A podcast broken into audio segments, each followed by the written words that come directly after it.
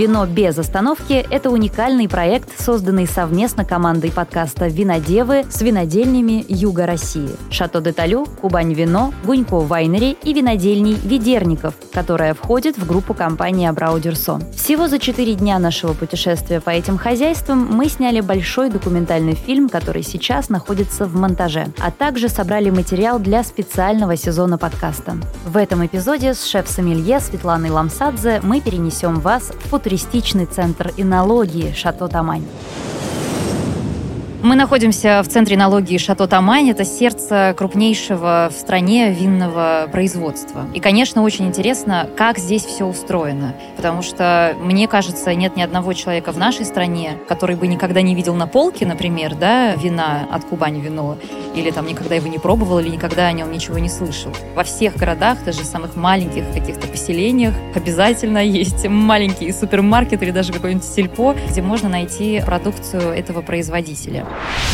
Сегодня, Света, пока ты поедала мороженку из Сабирави, наслаждалась жизнью, и я ведь ездила в поле рано утром и наблюдала вместе с одним из ведущих агрономов за тем, как собирается здесь виноград. Меня это просто ошеломило. То есть вот идут по вот этим рядам комбайны гигантские, и я бегала, во-первых, там э, по этим лозам. Я прошу прощения, если там несколько перетоптала, если это возможно сделать, конечно. Потому что мне реально было страшно находиться рядом с ними. Мне казалось, что они вообще ничего не видят вокруг, вокруг. Это очень опасно находиться вблизи. Гигантские машины, они идут вот так по рядам, и буквально как э, дементоры, они высасывают с каждой грозди каждую виноградинку, оставляя за собой такой маленький скелетик. Но ну, это один из э, таких ярчайших примеров, э, если прям начинать с самого виноградника.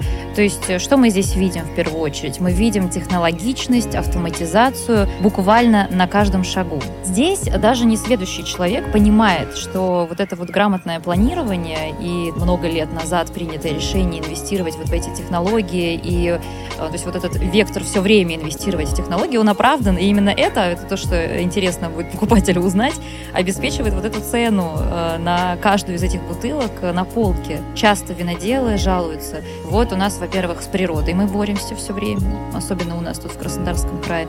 Видишь, как я говорю, у нас тут уже все, уже три дня побыла уже. Потому что если есть на свете ну, рай. Наш, конечно.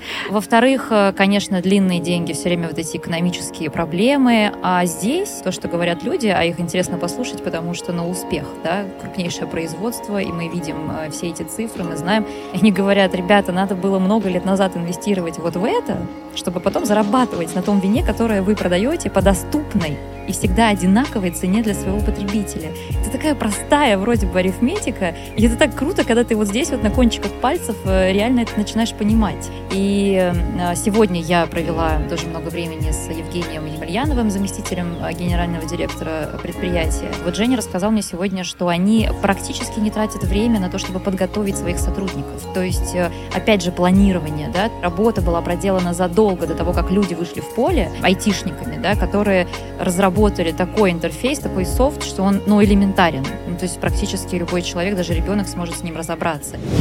Для нас цифровизация и автоматизация — это не какая-то дань традиции или дань тренду. Да? Для нас это инструмент, с которым нам приходится работать. Мы крупнейшая в России э, винодельческая компания — для этого мы и цифровизацию проводим, да, мы цифровизуем и уборку винограда. Наши комбайны все оснащены GPS GLONASS модулями, то есть мы знаем в любой момент времени, где находится комбайн, с какого участка он снимает виноград. Дальше мы отслеживаем движение автотранспорта, то есть мы знаем, какая машина, с какого комбайна забрала виноград, в какое время она выехала, какой там был вес, во сколько она его привезла и разгрузила здесь. На всем этапе пути мы контролируем качество. Мы, например, контролируем сахар в винограде, один из основных показателей. Это происходит и на участке, это происходит здесь, на винодельне, когда машина только заезжает. Мы используем механический манипулятор, щуп специальный, который берет сусло на анализ и выдает результат об уровне сахара. Затем мы соотносим результаты сахароанализатора с документами, по которым приехала машина. Дальше мы также с помощью цифрового метода определяем, в каком бункер разгружается машина, в какой пресс попадает виноград, а, в какую емкость он уходит. Нам а, позволяет цифровизация отслеживать все эти этапы. И на основе цифровизации мы уже выстраиваем автоматизацию. Мы не можем предугадать погоду, да, мы не можем заставить ее работать на нас, к сожалению, мы подстраиваемся прошлом году, когда мы должны были дать старт началу сезона, дать старт уборки винограда, полили дожди. За три дня выпало действительно там огромный объем осадков, это была полугодовая норма, и виноградники просто размыло. То есть у нас были виноградники, где между рядов не мог проехать комбайн, потому что вымыло землю на уровень в метр, в метр двадцать. Гигантские реки текли. И помимо того, что просто размыло виноградники, что самое страшное, ягода а, впитала в себя избыток влаги. Уровень сахара в ягоде упал. А, соответственно, при брожении там образуется меньше спирта. То есть вино, оно не вызреет с таким а, небольшим уровнем сахара. И нам приходилось экстренно принимать решения. И эти решения, они должны быть всегда на основе данных особенно когда работаешь с таким большим объемом. Мы знали, на каком участке ежедневно снимали показатели и понимали, на каком участке какой уровень сахаров, где виноград можно собирать, где его нельзя собирать, а где его нужно убрать экстренно для того, чтобы спасти урожай. Конечно, как все винодельни в Краснодарском крае, мы потеряли часть урожая, Тут приводятся разные оценки, от 10 там, до 40 процентов. Это сложно оценить, действительно. Но э, наши методы работы, цифровизация, автоматизация, которую мы проводим уже не первый год, и мы не остановились, мы двигаемся. Каждый год мы делаем шаг вперед, а то и два. Они нам позволили сохранить большую часть урожая и выработать вино. Нам необходимо контролировать каждый этап производства. Нам нужно понимать, э, что происходило с виноматериалом, если вино получилось просто шедевриальным, какой виноград мы использовали, какие дрожжи мы добавляли, танины э, и другие вспомогательные, при какой температуре оно бродило, в каких условиях, сколько дней. Это все у нас логируется, это все записывается в цифровые журналы. И мы можем отмотать назад и проследить. И наоборот, ситуация, когда нас что-то не устраивает. Да, нас не устраивает стилистика вина, нас в этот раз там цвет не устроил. Мы понимаем, что вот цвет сейчас не тот, который нам нужен. Мы также можем отмотать назад, посмотреть, что происходило с продуктом, выявить ошибку и сделать работу над ошибками. Эти технологии, они, в общем-то, сделаны для одной цели глобальной, чтобы высвободить всех от рутинных, повторяющихся, ненужных э, вот этих телодвижений, которыми грешат, наверное, другие не такие высокотехнологичные винодельни, которые просто много времени тратят впустую.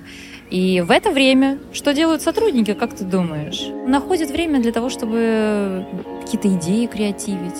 Знаешь, здесь абсолютно любой сотрудник, э, даже бухгалтер или там какой-нибудь рядовой рабочий, может спокойно с помощью внутренней социальной сети, о ней мне тоже Женя рассказал, предложить э, любую идею руководству.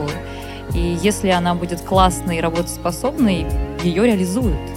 Представляешь, вот на таком заводе, на таком предприятии могут реализовать идею абсолютно любого сотрудника, если она действительно будет интересной. О таком я не слышала еще нигде. Ну, то есть я знаю о том, что производство... Ну, это давно забытое старое. Знаешь, производство — это все-таки вот процессы, и нельзя уклоняться. И меня удивило, что здесь, где вот такие объемы э, крупнейшие да, в стране, здесь это как раз делают. И это меня по-настоящему поразило сегодня. Ну, вот эта вот э, социальная сфера, да, о которой ты говоришь, на самом деле это все было, просто мы об этом забыли. В Советском Союзе на больших заводах э, были соцсоревнования, были рационализаторские идеи, которые тоже любой рабочий мог нести. И это все незаслуженно было забыто. Вот эта социальная работа со всеми сотрудниками больших производств. А здесь ее воскресили, потому что она стоила того, чтобы ее воскресить. Потому что человек вовлечен должен быть в то большое дело, которое делает э, его предприятие. И таким образом он и вовлекается не через зарплату, конечно, потому что это маленькая мотивация, достаточно маленькая, а все-таки через личную ответственность, через возможность возможность повлиять. Ну, то есть не место красит человека, а человек место, как мы говорим, да. И здесь каждый человек может украсить свое место всеми ему доступными способами. И это классно, что кто-то так делает, и вот э, Шато Тамани, Кубань Вино, они вот все эти сферы своей деятельности полностью для всех сотрудников оставляют открытыми. Мне нравится, как они тут современно, практически как в офисе Яндекса, ездят все на этих самокатах, скутерах. Ну, это классно же. Есть люди, которые работают по 10, по 15, по 20 лет в компании. Есть люди, которые работают семьями. То есть у нас есть просто уникальные агрономы, где дед, отец и вот сын сейчас, они там, работают в компании. Это очень классно, потому что люди безумно опытные С одной стороны, бывают моменты, когда э, люди говорят, слушайте, я, я опытный, я знаю, как делать, что вы приходите, что-то новое рассказываете. Но в основном у нас в компании это, наоборот, кладезь идей. Это идеи и для развития производства. Это идеи и для цифровизации, какой-то автоматизации, потому что люди знают, как сделать эффективнее. Это идеи, связанные с какими-то творческими проектами. То есть у нас есть э, в компании отдельная наша социальная сеть, это наш портал, группа компании «Ариан», куда входит компания «Кубань Вино». Это то, что видят сотрудники. Они видят информацию своих коллег. Например, у нас девушка, лаборант вот, э, с Тамани, с Центра энологии «Что Тамань», она выиграла в конкурсе красоты. Мы эту информацию транслируем, это очень интересно, это очень прикольно, и это показывает, насколько люди в компании работают на разносторонние. Почему здесь, я на винограднике тоже об этом узнала, достаточно много из Молдовы автохтонов? Ну, потому что винодел, главный винодева, с которой мы разговаривали, Ванда Ивановна, она из Молдовы, из Молдавии, как она сама говорит, и она корнями просто оттуда. И, конечно же, ей и приятно, и наверняка удобно работать с некоторыми своими сортами винограда с 80-х годов. Она работает с этими сортами, и наверняка это ее начинание привести сюда некоторые молдавские сорта. Но ты сегодня с Вандой Ивановной провела больше времени, чем я, но у меня сложилось ощущение, что оно достаточно суровое, мне кажется, в работе, может быть строгой, человек жестких принципов, э, и, конечно, когда общаешься вот с таким виноделом, понимаешь, как возможно такие объемы производить и всегда выдавать такое высочайшее качество только благодаря вот таким людям, вот с таким э, настроем, с таким стержнем, с таким темпераментом. Что тебя сегодня в путешествии с ней по винодельне особенно зацепило и впечатлило? Меня зацепило и впечатлило, я действительно такого не видела.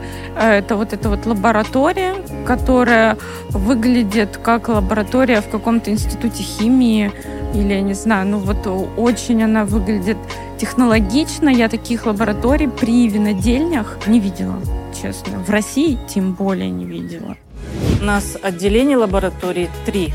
Первое – это на приемке винограда, которое оценивает качество винограда по содержанию сахаров, по наличию больных, раздавленных и так далее ягод, которые диктует нам нормативный документ. Вторая лаборатория, она у нас э, цеховая, э, непосредственно в сердце э, винцеха находится, для того, чтобы максимально быстро, максимально оперативно определять нужные показатели для винодела. И основная лаборатория производства находится в основном нашем э, помещении, где, собственно говоря, происходят все остальные нужные для э, нашего производства вещи. Это разливостойкость, это подбор оклеивающих веществ для проведения оклеек да, в производстве, это оценка фильтруемости вина. Здесь же в цеху находится максимально нужное оборудование для того, чтобы оперативно оценивать качество сейчас уже в сезон виноделия, поступающего на э, брожение или на осветление сусла, оценивать э, их э, развитие в процессе брожения и после окончания его, и оценка виноматериалов, которые находятся здесь на хранении и готовятся к отгрузке на нашей площадке розлива. Это Старотиторовская и Тимрюк. И без такого оборудования ни одна уважающая себя производственная лаборатория обойтись не может. Ванда Ивановна у нас винодева, это правда, буквально. Э, это же ведь единственный в России винодел женщина. Ну, вот нет. такой известный. В других крупных производствах э, в основном мужчин, да. Но женщины-виноделы, к нашему счастью, винодев э, существуют и в России, и в других странах. Да, пока их меньшинство. Но я думаю, здесь будет как в профессии сомелье, и постепенно, лет через 10-20, все очень изменится. Мужской шовинизм никуда не делся, и он был, есть и будет. Но э, профессиональные качества и знания, умения, опыт иногда э, помогают победить этот шовинизм и заставить все-таки взглянуть на винодела не только по гендерному признаку, но и оценить его профессиональные качества. Я никогда не э, выставляла себя как эм, гуру виноделия. Я всегда старалась работать в команде, и, наверное, это тоже помогает э, вот эти барьеры сглаживать, э, потому что командный дух, он не различает мужского, женского, Главное, чтобы мы смотрели в одну сторону и делали одно общее дело. Вот в этом мне тоже повезло, э, может быть, в силу характера, э, потому что идеи, которые у меня возникали в свое время, я старалась их доводить до конца. Э, независимо от того, получается это с первого раза, или это нужно помучиться, или потрудиться еще, но результат всегда оправдывает все усилия, которые мы вместе все затрачиваем. И если бы не было поддержки команды, да, ну, скажем, например, с игристыми винами на капсулированных дрожжах, которые мы выпустили в 2007 году. Если бы не было поддержки и не было бы у меня вот этой гордости, да, этой победы в этом э, способе производства, кстати говоря, мы тоже, можно сказать, единственные в России, которые работают с этим способом производства игристых вин бутылочным способом. Это ноу-хау, которое я когда-то в Молдавии попробовала. Мы выпустили 100 тысяч бутылок, все получилось. Новый коллектив позволил притворить в жизнь и добиться тоже успеха.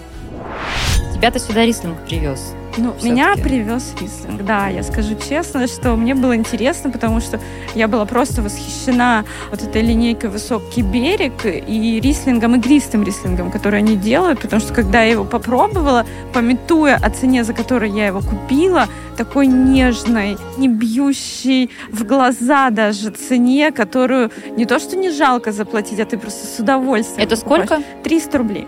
Класс. Да, и просто с удовольствием покупаешь бутылку вина за 300 рублей, не ждешь от нее, понятное дело, ничего, никакого восторга, думаешь, ну, сейчас, наверное, будет не очень. Надо охладить посильнее, думаешь, градусов до 5, чтобы, ну, не чувствовать, не дай бог, вдруг что плохое.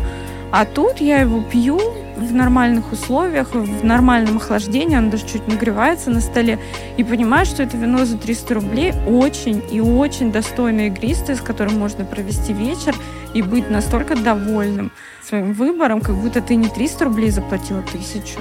Вот так вот. И, конечно, это поражает, особенно профессионала, избалованного, так скажем, профессионала. Здесь на предприятии нам удалось мой любимый сорт рислинг выпистывать до целой линейки. Это и игристые, это и молодое игристое, и игристое вторичным брожением, и рислинг без выдержки, и рислинг выдержанный в том числе в дубе, и рислинг выдержанный в акации, и рислинг с альтернативным дубом.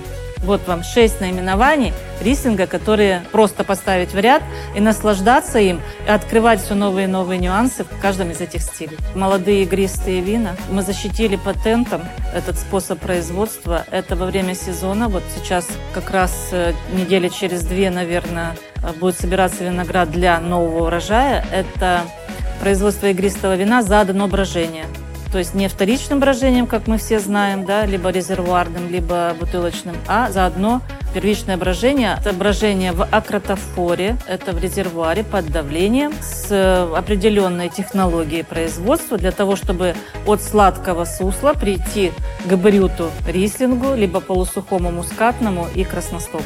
Это пятнат. Тот пятнат, который сейчас э, на волне моды, на волне трендовой какого-то потребления. У нас вот этот пятнат мы производим с 2008 года. Вот для винодела здесь остается место для маневра? Ну, то есть вот место для творчества, где она может э, сама вмешаться, что-то поменять. Потому что, ну, вино, это же ведь э, живой организм, это же человек. Ну, вот видишь, я когда задала вопрос э, в плане дегустации, все-таки какие характеристики важнее, те, которые получила она через свой рот и нос, или те, которые выдали ей компьютер, используя там химический, биологический, там генетический, любой вид анализа. И она говорит, что все равно в восприятии вина важно то, что чувствуем мы, люди, а не они роботы. И это тоже важно. В этом есть восприятие все-таки человеческое важнее, чем роботизированное, да. И в целом она получает все те же данные, которые получает маленький производитель на очень маленьком а, производстве. Это и хорошо, что они настолько же точны, как у винодела в маленьком производстве. Это-то и была основная сложность этого хозяйства. А, как сделать информацию о жизни винограда настолько же прозрачной, как и в маленьком производстве. То есть вот у человека, допустим, есть 3 гектара земли. Конечно, он знает, какой маленький участок, да, в какой емкости он винифицировал, с какими штаммами дрожжей, как шло развитие сусла, куда он это бутылировал и даже кому продал, знает. А тут на таком объеме люди знают все то же самое. То, что ты ощущаешь своими органами чувств, это первично. Только благодаря развитым да, органам чувств вы можете полной мере оценить вино. Любой алкогольный напиток, но в первую очередь вино. Любая информация о содержании спирта, тетруемых кислот, сахаров, сернистого ангидрида, железа, к примеру, да, э, никогда не даст пищи для ума, не вызовет эмоции, не э, заставит тебя вернуться к этому вину для того, чтобы его разгадать, возможно, с ним пообеседовать, поговорить, насладиться им, кроме как вкусив его всеми э, нашими органами чувств. Это увидеть его цвет, почувствовать его аромат, я говорю, это его душа, почувствовать его вкус, вкусить его тело, да, и вот это послевкусие, которое остается после глотка вина, оно либо тебя восхищает, либо тебя разочаровывает. Такое тоже бывает. А почему? Потому что вино – это живой организм. Согласись, что это необычно, да, в местности под названием Тму-Таракань э, встретить настоящую винную э, силиконовую долину. Фактически винная Сколково, это правда. Сегодня мы с тобой в этом убедились. Но я, конечно, как неприятный журналюга, сегодня Женю Емельянова мучила, докапывалась э, своими вопросами, пыталась до сути. И я думаю, ну наверняка вот есть что-нибудь такое. Вот сейчас я обязательно вот выясню, как они наказывают своих сотрудников, которые, знаешь, нажали не ту кнопку. Ну же, эти технологии, это же все деньги, это колоссальные вложения, и от действия буквально каждого человека на большом производстве зависит очень многое люди ошибаются, человеческие факторы. Я думаю, сейчас вот мне Евгений скажет, что отрубаются пальцы за ошибки, за промахи. Мне понравилось то, что он ответил. Он сказал, что система создана, и это тоже планирование. Понимаешь, мы возвращаемся к этому. Это грамотный подход все-таки. Это единственный ключ к успеху такому.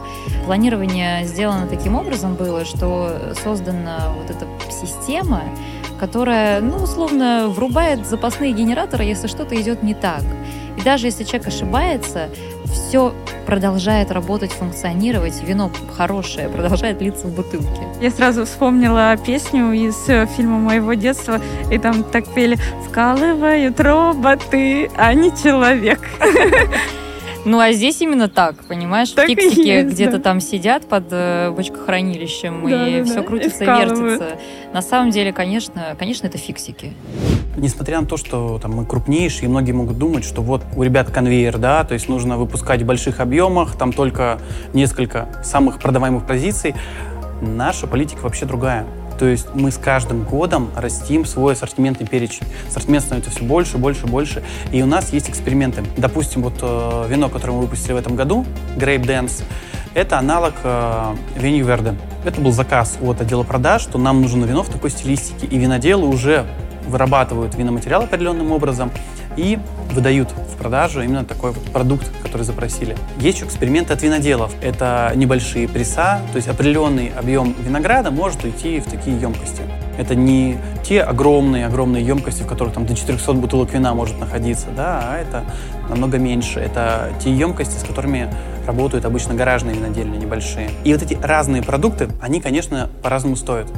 И наш винодел, когда создает продукт, он его создает не для абстрактной целевой аудитории, он создает его для там, конкретного человека, у которого есть конкретная сумма денег на этот продукт. Поэтому виноделы наши, выпуская продукт, они э, понимают, какие обработки им нужно применить, какие дрожжи, какие танины нужно использовать для того, чтобы и себестоимость продукта сохранить, выдать, то есть не просто какой-то абстрактный продукт, а конкретный продукт, конкретную цену. Но эксперимент у нас бывает не только в вине, не только в виноделии. Пример, мы выпустили NFT токены. Этой акцией поддерживаем художников, которые участвовали в проекте. То есть все деньги, которые мы соберем за продажу, мы направим в фонд поддержки молодых художников любое производство будет жить вечно, пока будет пополняться молодыми, новыми, амбициозными, креативными сотрудниками. И вот Шато Тамань стало именно таким местом по-моему, единственным, опять же, в стране, которая выращивает буквально новых специалистов вот э, в этих условиях э, невероятно высокой эффективности и технологичности. И причем они даже не расстраиваются, когда у них там с курса 5-6 человек остаются здесь работать, а остальных они учат, понимаешь, э, растят под своим крылышком, а они идут работать конкурентам. Вопрос только, задерживаются ли они там, где они еще вот это все увидят. Мы привлекаем студентов и на винограднике, И мы привлекаем студентов здесь на первичной переработке винограда. То есть ежегодно у нас несколько десятков студентов приезжает, часть из них остается. Это может быть 3, 4, 5 человек. Те люди, которые действительно понимают, вот это то, чем я хочу заниматься. Для того, чтобы обеспечить людям комфортные условия, мы приняли решение и в следующем году собираемся строить кампус. Такой опыт, как здесь, они больше нигде не, не получат. Это люди, которые посвящают свою жизнь виноградарству, виноделию, которые обучаются на профильных факультетах. И к нам приезжают не только студенты, к нам приезжают их преподаватели, профессоры, доценты, они приезжают говорят, дайте, пожалуйста, мы приедем, потому что мы об этом рассказываем. Да, у нас есть учебники, да, все хорошо, но виноделие сегодня – это очень динамически меняющаяся отрасль.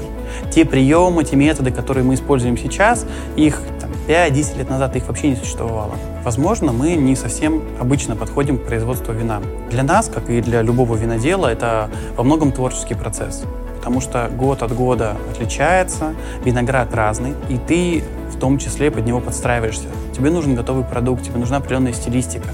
Мы в компании не полагаемся на случай. Мы не говорим, как там небольшие гаражные надельные, слушайте, у меня дикие дрожжи, какое вино получится в этом году, такое оно и будет. Получится хорошим, замечательно. Ну, получится с таким средним, да, не, не тот уровень, как был в прошлом году. Ну, извините, это, это виноград, это природа, это дикие дрожжи. Нет, мы четко понимаем, какие продукты нам нужны что касается вот этого взаимодействия здесь, да, природы, потому что мы говорим про виноград, человека, потому что мы говорим о виноделах, о сотрудниках, которые организовывают весь этот процесс, и машин. И когда мы говорим о технологичности Шато Тамань, Твэш тот же Женя в интервью со мной, когда мы общались, э, он мне сказал уже в конце, когда говорил про себя, что ему нравится в его работе, меня потому что совершенно поражают такие люди, которые могут на протяжении долгих лет находиться вот под таким э, ну, серьезным, я считаю, давлением психологическим. То есть ты понимаешь, это, тебе все это надо контролировать. Ты главный человек, который вот отвечает за все это, и под твоим руководством огромное количество людей, и нет права на ошибку, саперская такая работа. В основе всей этой технологичности лежит его человеческая энергия. Ты знаешь, вот в итоге это главное.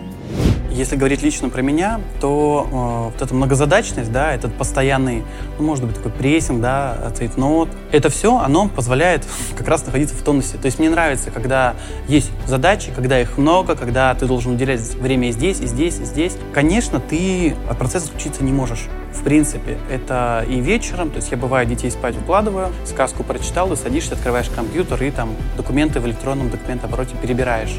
Если ты занимаешься делом, которое тебе не интересно, это значит, что большую часть жизни ты просто проживаешь впустую. То есть это не твоя работа, это не то, чем ты хочешь заниматься. И если тебе не нравится ходить на работу, то ну, для чего ты живешь? То есть я считаю, что цели в жизни как таковой, там, единственной, наверное, ее нет. Жизнь, она в принципе бесцельна. Каждый определяет для себя цель. Кому-то, для кого-то это дети, да, для кого-то это работа, для кого-то это путешествие.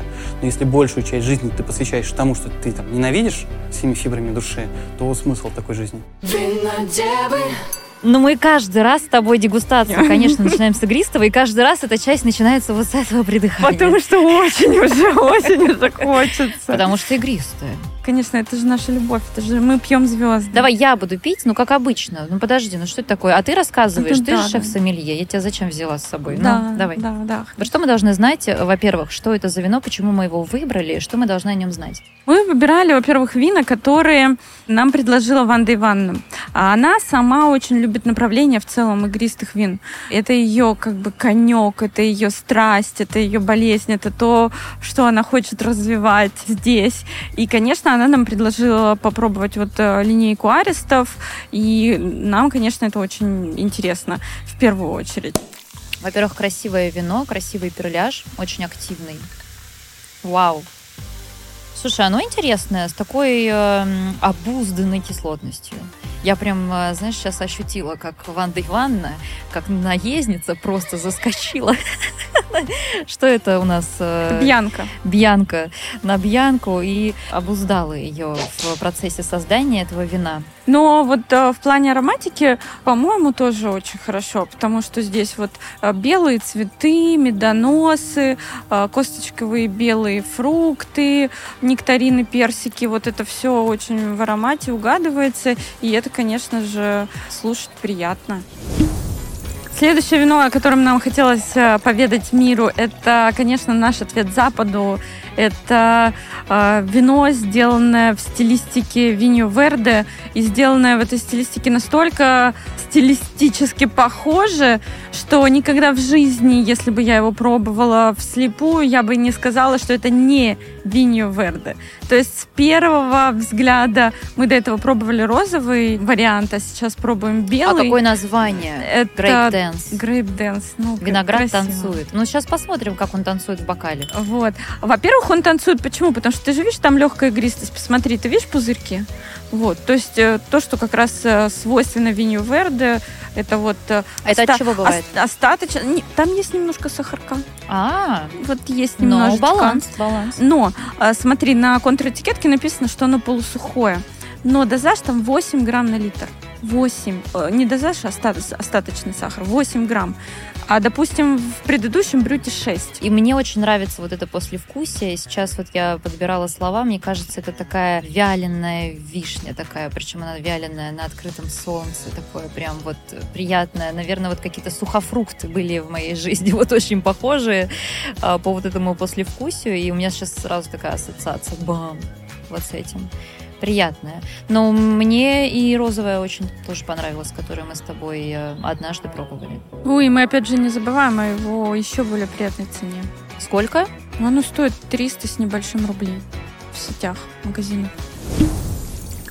Кульминация э, нашей дегустации в Центре налоги Шато Тамань. Вино, ради которого мы проехали тысячи буквально километров. Рислинг, легендарный рислинг «Высокий берег». Кстати, я вот э, не самый большой фанат рислингов, но это вот такой рислинг, который, который я могла бы пить, прям я могла бы выпить э, весь вечер пить вот этот рислинг. Я могла бы, мне кажется.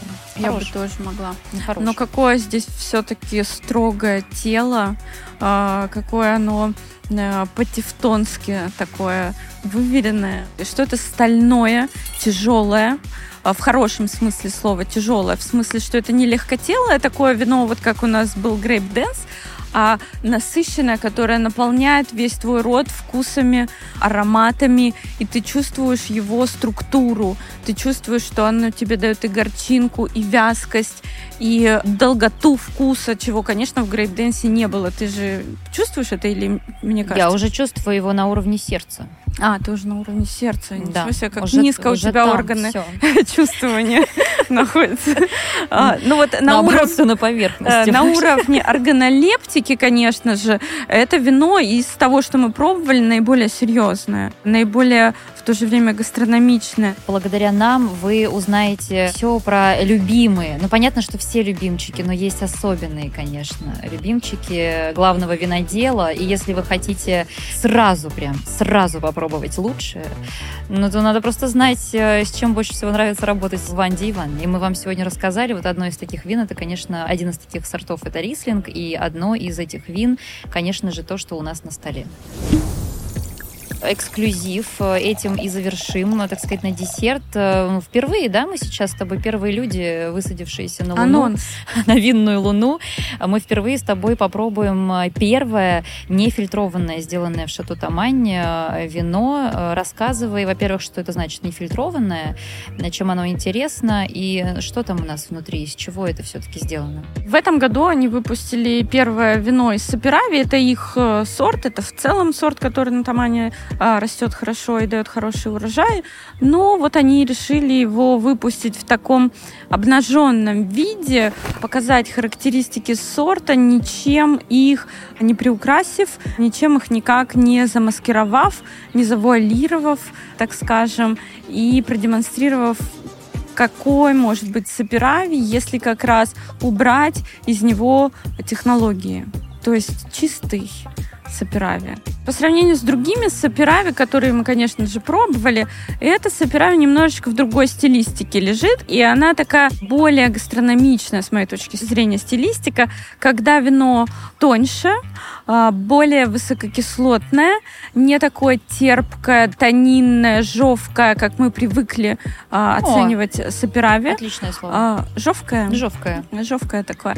А это не жевкое, нет, это как раз такое соковое, такой стилистике именно чистого свежего сока, но при этом сока саперави. Терпкость в нем такая совсем слегка, совсем едва начинающаяся, да, то есть у угу. тебя нет вот Терпкость ее, да? очень ненавязчивая. И это же самое делает это вино особенным среди других саперави.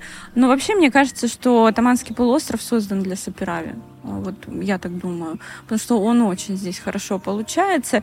И в такой версии, и в других версиях, и там в дубовых версиях, более э, таких мощных и мускулистых.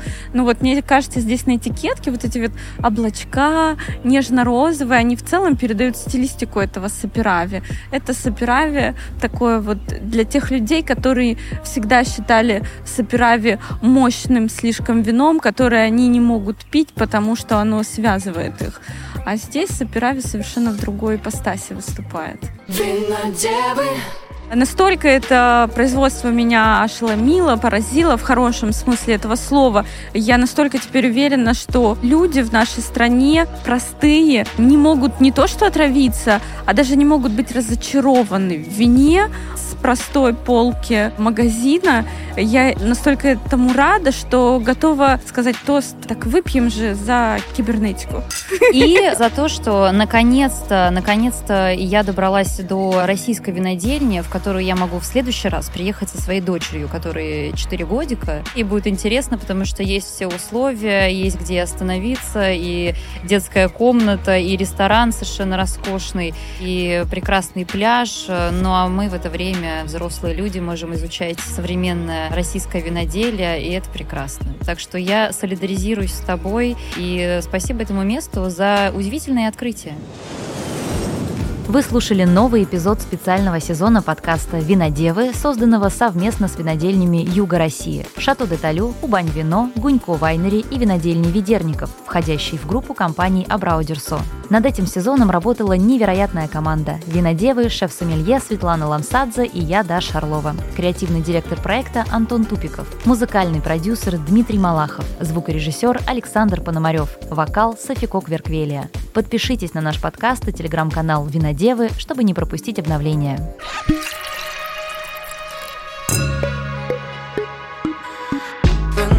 без остановки,